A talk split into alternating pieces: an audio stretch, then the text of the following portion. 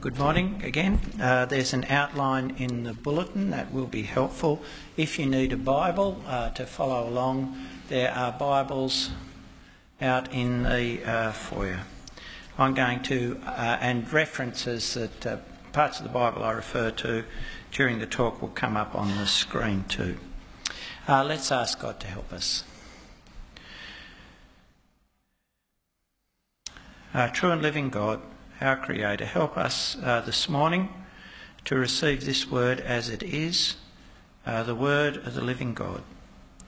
And we pray in your mercy uh, that you would let that word do your work in our lives, that it would help us to trust Jesus as our Saviour, and that through its teaching, rebuke, correction, and training, uh, we would be equipped to live as his people and help me to speak your word truthfully and clearly. In Jesus' name. Amen. A prophecy, the word of the Lord to Israel through Malachi. Introduction to books are so easily passed over, aren't they? I mean, which of us reads the introduction to novels or textbooks? But to pass over this one sentence introduction to the book of Malachi the last of the prophets in our Old Testament, is to miss a great wonder, a wonder that we often affirm but as often fail to reflect on. That we have in the words of the prophets, the words of the living and true God, the creator of heaven and earth. You see, who is the Lord who gives this word? He is the creator of heaven and earth by his word. By the word of the Lord, the heavens were made. He spoke and it came to be. He has made all that is by his word. He's made us, humanity, male and female, given each person life. And the Lord is the one who sustains that life. Psalm 104. All creatures look to you. Verse 30. You send your spirit, they are created. You renew the face of the ground. But he didn't just create and sustain. The Lord is the one who rules over the nations. Isaiah, he brings princes to naught. He reduces the rulers of this world to nothing. He is the one who, in creating and ruling, has a wisdom which is incomparable and unsearchable. He is accountable to no one.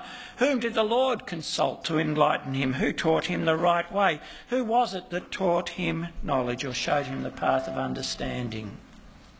The Lord is the Creator, alone righteous, and He is the holy and righteous God. He's the rock, His works are perfect, all His ways are just. He does no wrong, upright and just is He. He is too pure to look upon evil. He is holy and righteous, the just judge of all, as Abraham said. And of course, He is the living God who, unlike idols, the gods of our own making, can speak and act. And in his word, he addresses us with words that we can understand. And in that address, he makes himself known. He draws us into relationship with himself. And the wonder is not that he can speak to us, because the Lord's the creator. He made speech. He made us with mouths and larynxes and speech centres in our brains. He gave us speech. No, the wonder is that He would want to speak to us. But He has. This is the word of the Lord. He has spoken to people over and over. He spoke to Abraham. He spoke to Jacob. He speaks to his people through his prophets Moses, Elijah, Isaiah, Jeremiah, and yes, through Malachi. This is titled A Prophecy, or in the older versions, A Burden, a weighty message from God to his people. Human words, yes, but God's words. Words which, like any human words, can be written down and yet still in that written form, God's words written human words, which are the word of the Lord Himself. This is what the prophets claim for themselves, and this is what the New Testament claims for them as well. 2 Peter 1 Above all, you must understand that no prophecy of Scripture came about by the prophet's own interpretation of things. For prophecy never had its origin in the human will, But prophets, though human, spoke from God as they were carried along by the Holy Spirit. The Spirit gives us, yes, human words that speak to us, words that we can understand, but which are His words as He guides the prophet to his intended destination. And so, as you gather this morning, reflect on this. Here we have words from outside of us, where God, the true and living God, the Lord, who knows all things and who is alone a reliable witness to the truth of himself, tells us about himself, ourselves, our world. Words that, because they are God's words, will be sure and reliable, true always, trustworthy. Now, of course, many dispute this claim that here we have a word of the Lord. And more resent it, of course, because words from the living God have authority, the right to expect us to conform what we believe about God and ourselves to, to them. But as Peter Adam writes, in this matter there can be no neutral ground. The words of the prophet are either the words of God or they are words that come from the imagination of the prophet, which are worthless. What actually makes us believers, makes us God's people, is receiving the words of the apostles and prophets as the word of the living God. Now, these particular words, we're told, come to us through Malachi. We don't know much about Malachi. He's not mentioned elsewhere in the Old Testament. His name means my messenger, but there's no reason to think that this is also not his personal name.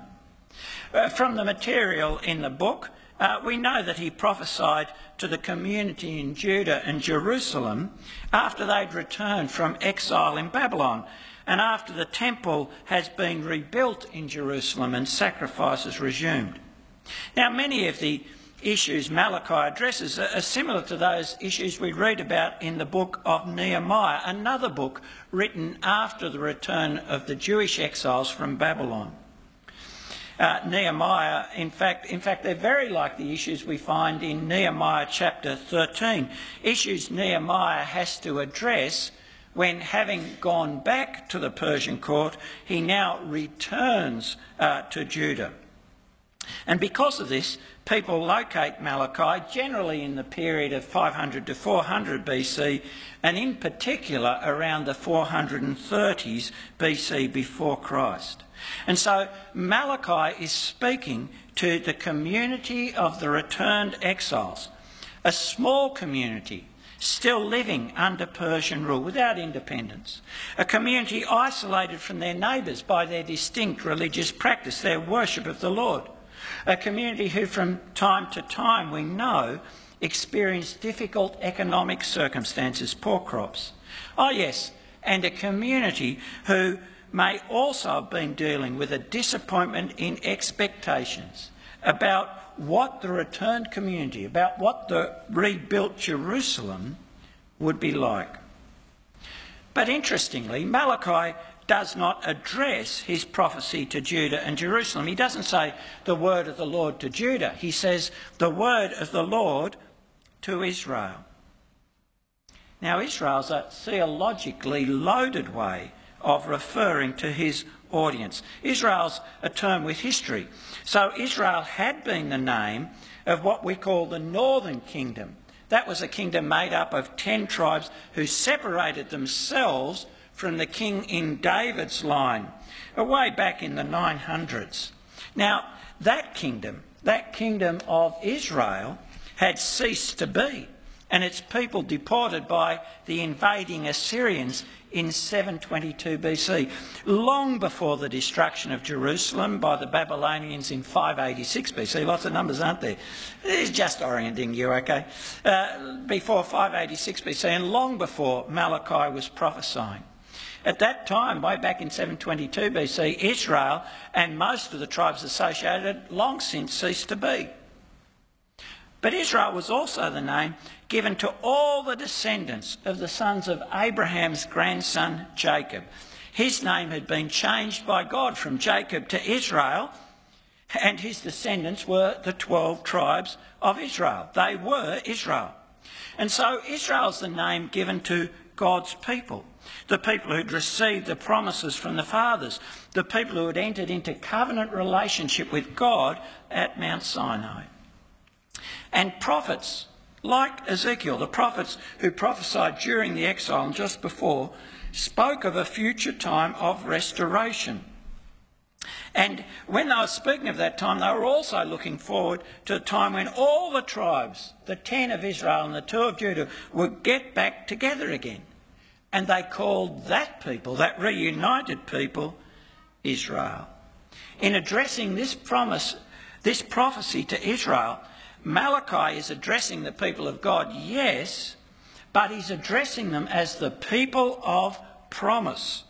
The people who've come to be because of the word, the promise of God, the people with whom God had entered into covenant relationship, the people who continued to be, who had a future because of the word, the promise of God.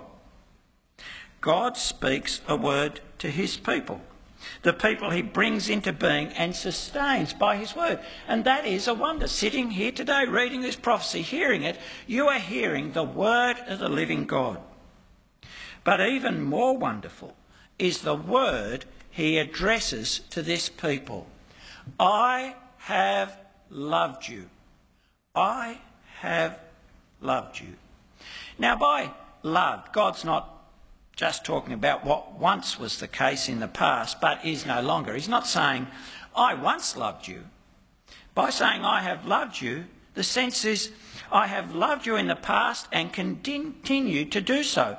I have set my love upon you and you remain the people I love. God's people, Israel, the people of his covenant, are loved by God. And that love of God is the basis for their relationship with Him. It is the fundamental and foundational truth of their existence. Listen to God speak to Israel way back in Deuteronomy. That was after Mount Sinai and before they'd moved into the promised land. Listen to God speak to Israel about why He had rescued them. It was because, the Lord says, He loved your ancestors and chose their descendants. Why? Because they had been chosen in love to be his people. And why had they been chosen in love? Well, listen to God again, Deuteronomy 7. The Lord did not set his affection on you, that is, he didn't love you, and choose you because you were more numerous than other peoples, for you were the fewest of all peoples. It was because the Lord loved you and kept the oath he swore to your ancestors. Hear what God is saying to them. The Lord loves you, Israel, the descendants of Abraham, Isaac, and Jacob. The Lord loves you because he loves you. This love is free. It flows from God, from his decision alone, from his faithfulness to his promises, his faithfulness to his love. This love hasn't been earned by anything they were or might become, or anything they'd done or might do. There is no explanation of God's love, nothing behind God's love, other than that He has chosen to love. And this love of God for His people is extraordinary because it continued. It continued despite Israel's persistent rebellion, going off and worshipping other gods. Here, the prophet Hosea, again speaking hundreds of years before Malachi, speaking to that northern kingdom. He says to the prophet, Go show your love to your wife again, though she is loved by another man and is an adulteress. Love as the Lord loves the Israelites. Hosea was a model of God's love, a love that continued despite the faithlessness of the one he loved. So that even in the midst of justly deserved judgment, lamenting the destruction of Jerusalem by the Babylonians, Jeremiah could say, Because of the Lord's great love, we are not consumed, for his compassions never fail. They are new every morning. great is your faithfulness. The Lord's freely given love is faithful and enduring. And now the Lord says to the returned exiles, not because they'd been good or were particularly faithful, but because of his choice, he says to them, I have loved you. That is the great reality for God's people. God loves them. It was the great reality then, and it is the great reality now. That's right. Believers in Jesus are loved. In fact, they are believers in Jesus because he has set his love upon them freely from eternity. That's an amazing thing, isn't it? But this is what the Apostle says, Apostle Paul. Ephesians 1. In love, he predestined us for adoption to sonship through Jesus Christ in accordance with his pleasure and will, to the praise of his glorious grace, which he has freely given us in the one he loves. Why? Why do we live now as people who enjoy God's mercy? Because of his great love for us. God, who is rich in mercy, made us alive with Christ even when we were dead in transgressions. It's by grace you have been saved. It's because of God's great love that we are his people through trusting Jesus. And that love is the source of all the blessings that we have as Christ's people of our forgiveness, adoption, the gift of the Spirit, eternal life. I have loved you. Now, if you say you're a believer in Jesus, you believe the gospel that he died for your sin and rose again, do you reckon with that? Do you hear that? Do you believe that every day? Now, as God's person through trusting Jesus, do you believe that He has loved you? That He's speaking to you and He says, I have loved you. Do you believe that whatever the present circumstances of your life, God loves His people? You wouldn't believe it unless He said it. But He has said it. I have loved you. In love, he predestined us for adoption as his sons. And of course, God's love for his people should be met with love. The love that gives itself to do his will. That's the response that God commands. But that was not the response the people of Malachi's day showed to God.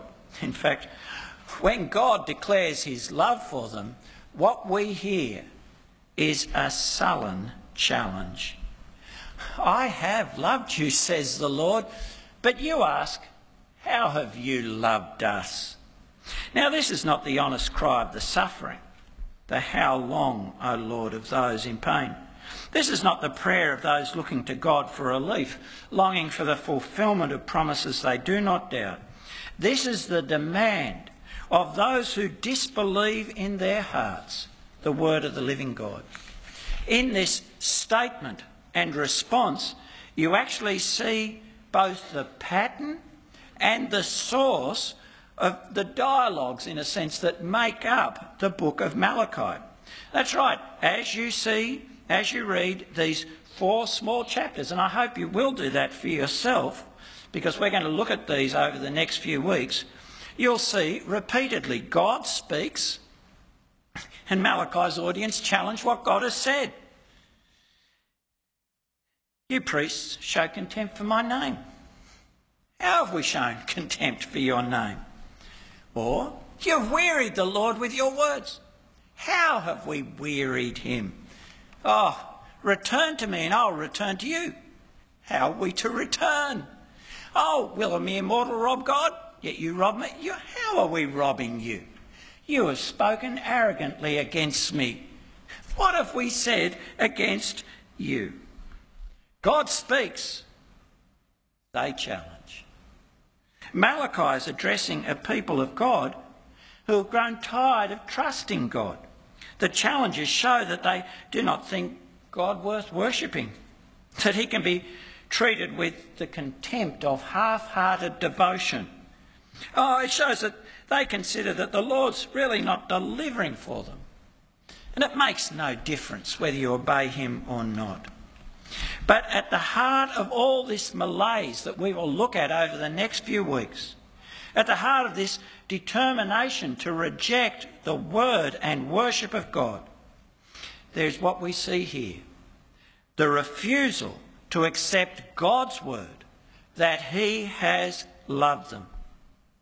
Perhaps their expectations about what the return to Jerusalem would be like were disappointed. You know, this was not the glory we hoped for when we, you know, hitched up our ride with the camels. Right? Perhaps they're just focused on their present experience and, well, they don't really care about those promises of the future. They're just not receiving the wealth or ease they thought they deserved now. Or perhaps they thought that there was no gain from being committed to the Lord. For all that was demanded by their exclusive faith, they were no better off than the people they lived amongst, and possibly even worse off. What they really want is for God to prove his love for them on their terms. Show us your love, they're saying. We'll only believe you love us, God, if you meet our demands, if you give us the life we expect, if you relate to us on our terms. And this word of God, that God loves his people, is a truth that believers in Jesus can also challenge. You may have heard those challenges, even entertained them in your own heart. I'll only believe God loves me if. I'll only believe God loves me if He meets my desire to be married. He heals me. He gives me children. Oh, he makes getting a good job easy. He hears my prayer for my child. I'll only believe if. Now, they may be right desires, right longings, but to say that you will reject the word of God, his declaration of his love for his people in the gospel, to say that you will only believe God's word when he meets your demands, to say that you have a right to say, the only love I will recognise is love on my terms. Well, that is unbelief, which is da- disastrous for our relationship with God, as Malachi will show us. But God is patient with his people. He challenges their unbelief with the reality of his dealings with Israel, starting with his dealings with their forefather Jacob right down to the present. God's love is not empty words, it's not mere sentiment. God's love is seen in his actions, seen in his events, in his dealings with his people, in history, in real time and space. Was not Esau Jacob's brother, declares the Lord? Yet I have loved Jacob, but Esau I have hated. And I have turned his hill country into a wasteland and left his inheritance to the desert jackals.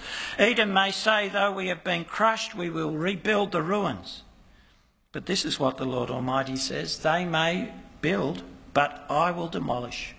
They will be called the wicked land, a people always under the wrath of the Lord. God is going to show his people the reality of his love by contrasting, in a sense, their future and fate with that of the people of Edom, Esau's descendants, the descendants of Jacob's brother. Everybody that Malachi was talking to at the time knew that Esau was Jacob's brother, his twin brother. And God here is referring the people to his choice before they were born of Jacob, the younger brother, to be the one who would inherit the promises to Abraham. That choice started to be worked out in their lifetime, as the scriptures show us, through Esau's despising of his birthright and Jacob obtaining the blessing of Isaac. And that choice continued to determine God's dealings with their descendants. Israel, the descendants of Jacob, Edom, the descendants of Esau.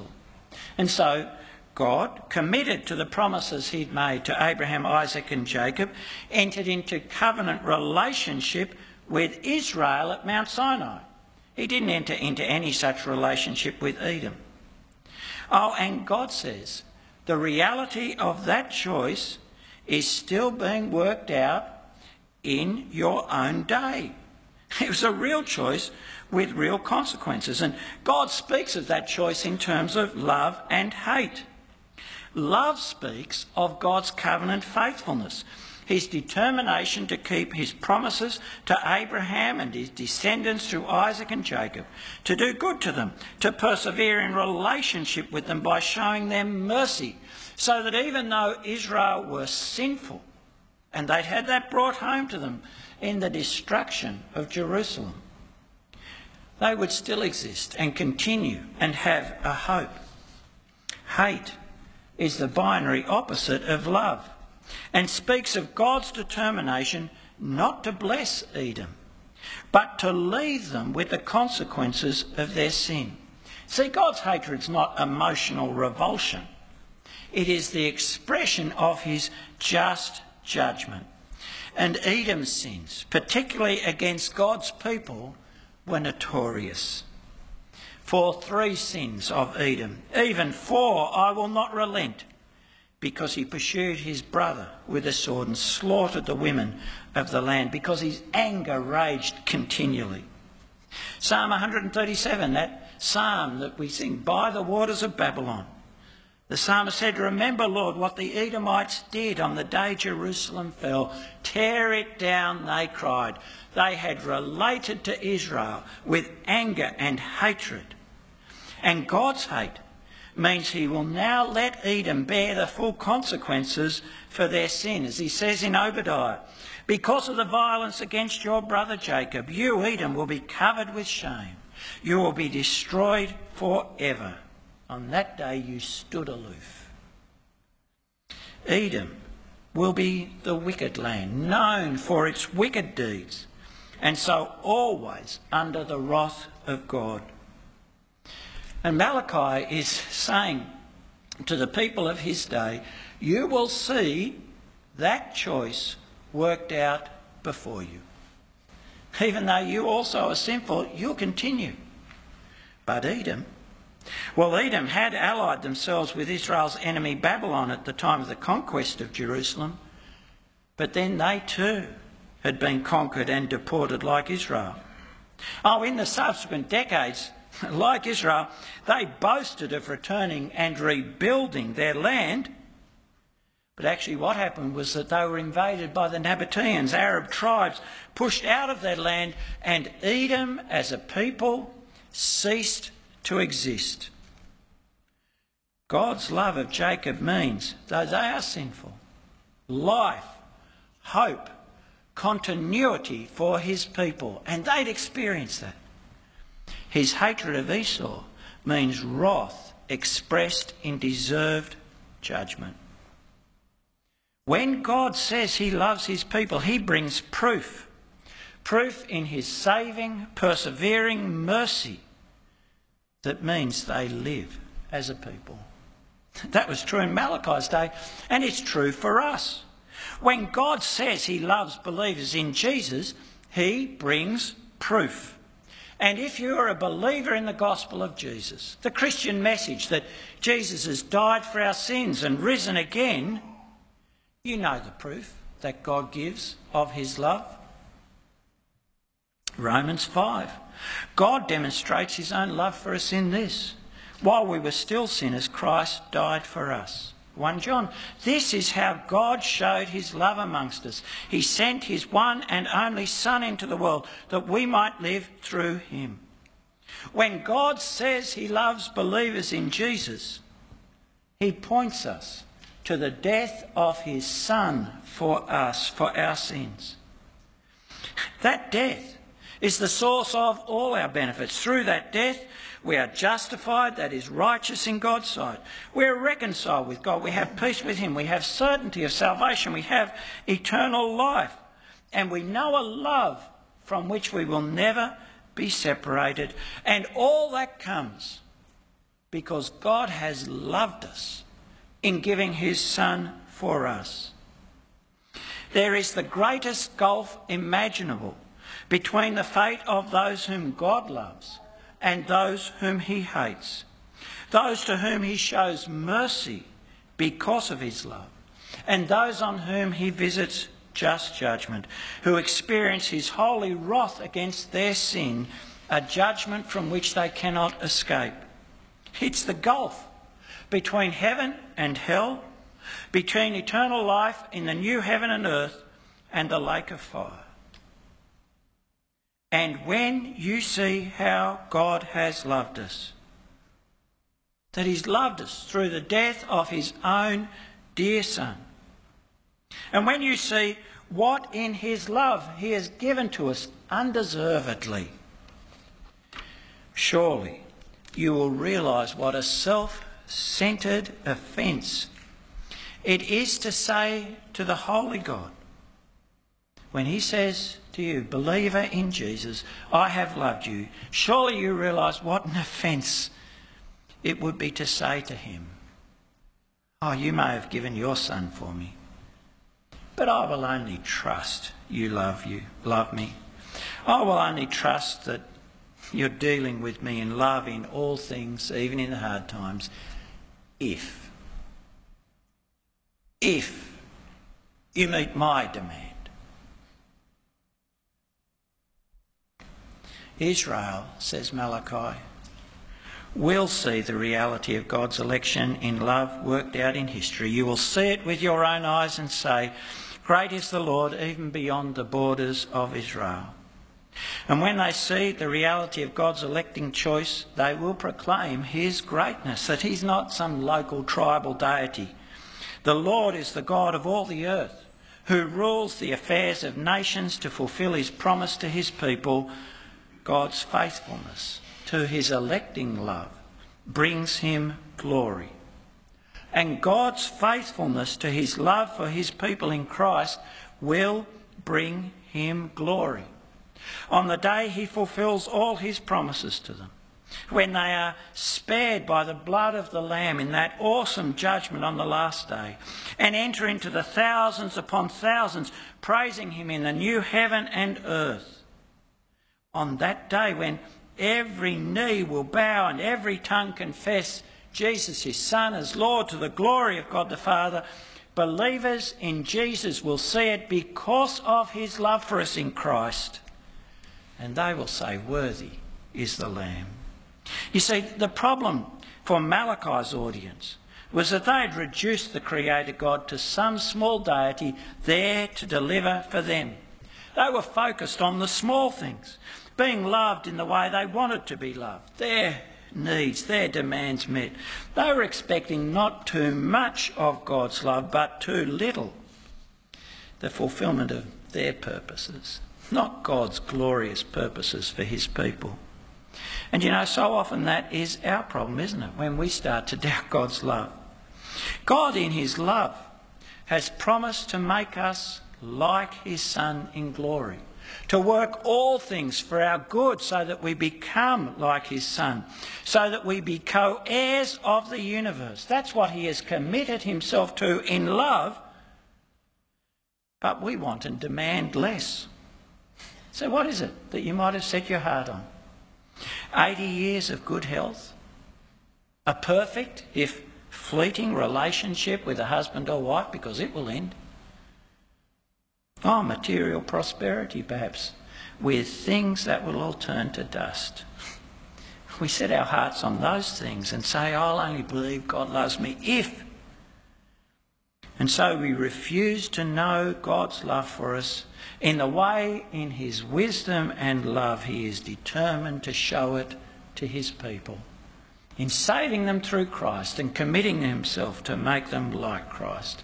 And so we rob ourselves of knowing we are loved by God and knowing the great good God does us in love and the comfort of that good.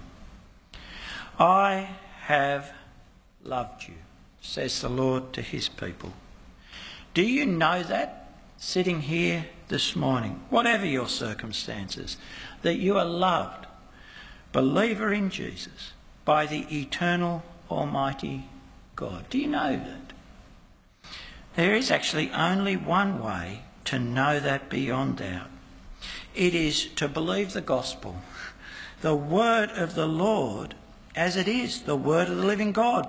It's to believe the word that says that Christ has died for your sins and risen again, and that God will give to all who trust him forgiveness of sin and eternal life. Believing that word to be the word of the living God is the only way to know God loves you.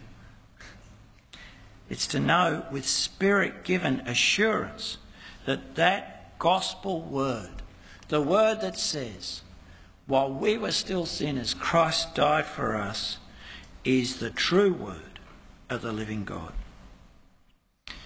And you have to face it. You'll either know God's love in the way He shows it, or not at all, because everything else you set your heart upon will be taken from you. You either know His love in confessing that you do not deserve to be loved by God because you've sinned against him. And yet, in gracious freedom, God has sent his Son to die for your sins and called you to believe that gospel and become his child. You either know his love through believing that he's given his Son for you, or you will never know it. But if you know it in the way he shows it to you, then, believer in Jesus, you can say what Paul said the Son of God, loved me and gave himself for me. And you're not exaggerating and you're not being full of yourself. You're actually just believing what God says. So, is that you this morning? Or maybe you're sitting here fearing that what you'll actually meet from God is His wrath, not love sitting here fearing that you'll receive a deserved judgment because you've actually never humbled yourself to call on the name of Jesus. Maybe you're not even sure who he is. Well, if that is you, don't leave here in fear. The gospel of Jesus says that anyone who calls out to Jesus and he lives, he'll hear, anyone who calls out to Jesus will be saved. The Gospel says that God so loved the world that he gave his only begotten Son, that whoever believes in him would not perish but have eternal life. And the world's not everybody. The world is a way of describing us in our sin. The world is sinful humanity, organised in rebellion against God, organised to keep God out of our lives, to keep God at a distance. And if you know that's you,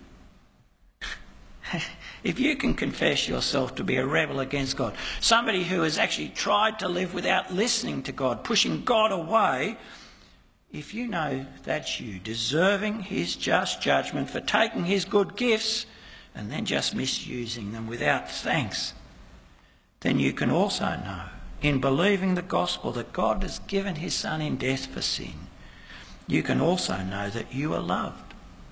Call out to God. If you fear his judgment, call out to him for the mercy he promises to all who trust his Son. And come and talk. But maybe, well, maybe you're more like Malachi's audience, saying you're a believer in Jesus, but not accepting that word of God to his people I have loved you. Not accepting it because there's some desire or some lack gnawing at your heart. Well, if that's you struggling to believe that word, go back to the gospel you say you believe and see yourself again as a sinner. Someone who doesn't deserve God's love because you've not loved Him or loved others as you should. See the holiness of your God. Stop making Him little, make Him big in His purity and justice and confess again what you deserve from the just and holy God is not love, but judgment. And see again that in believing the gospel, you confess that God's loved Son, his gloriously good Son Jesus, has died for you in your place to spare you from that judgment you know you deserve. And then meditate on what he has freely promised you in the gospel that you'll be transformed and rise with his Son in the new heaven and earth. And then see how whatever you are longing for cannot compare to what God in his love will give you. And repent of that grumbling discontent for its sin. Repent of that lack of trust that challenges God's love that lack of trust you have because you've taken your eyes off the gospel, you've taken your eyes off God's holiness, you have let God grow small and mean in your heart, and you have made the death of his son a small thing.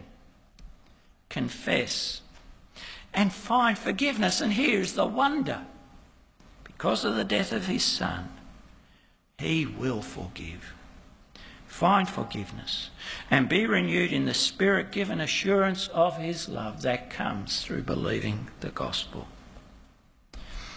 But if you know it is true that this word is a word from God to you, I have loved you because you are amongst His people, because you trust in the Lord Jesus Christ.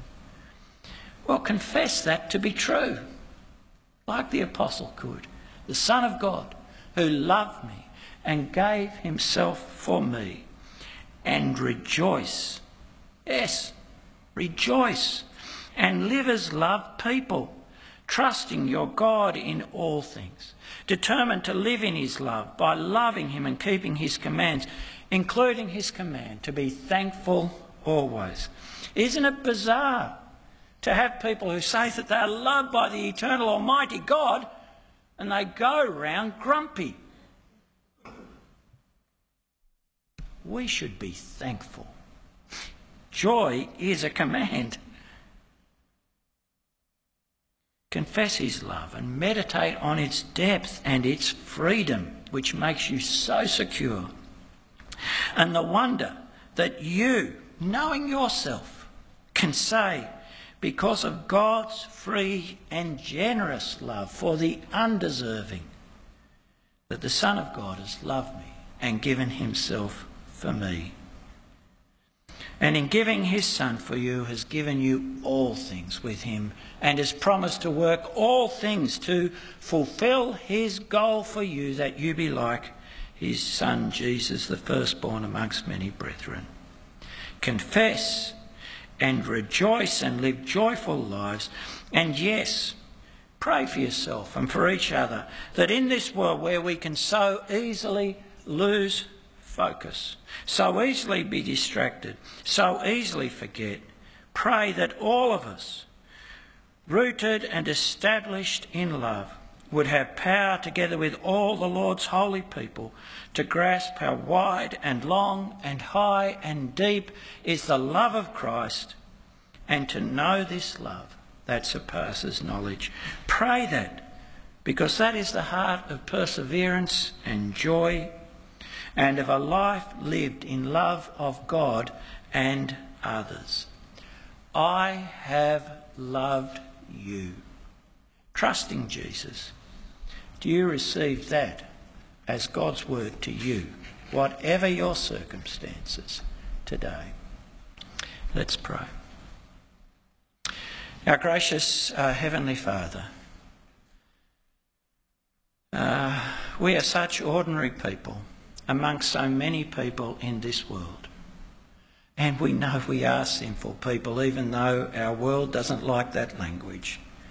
We haven't loved you with all our heart, mind, soul, and strength, nor have we loved others.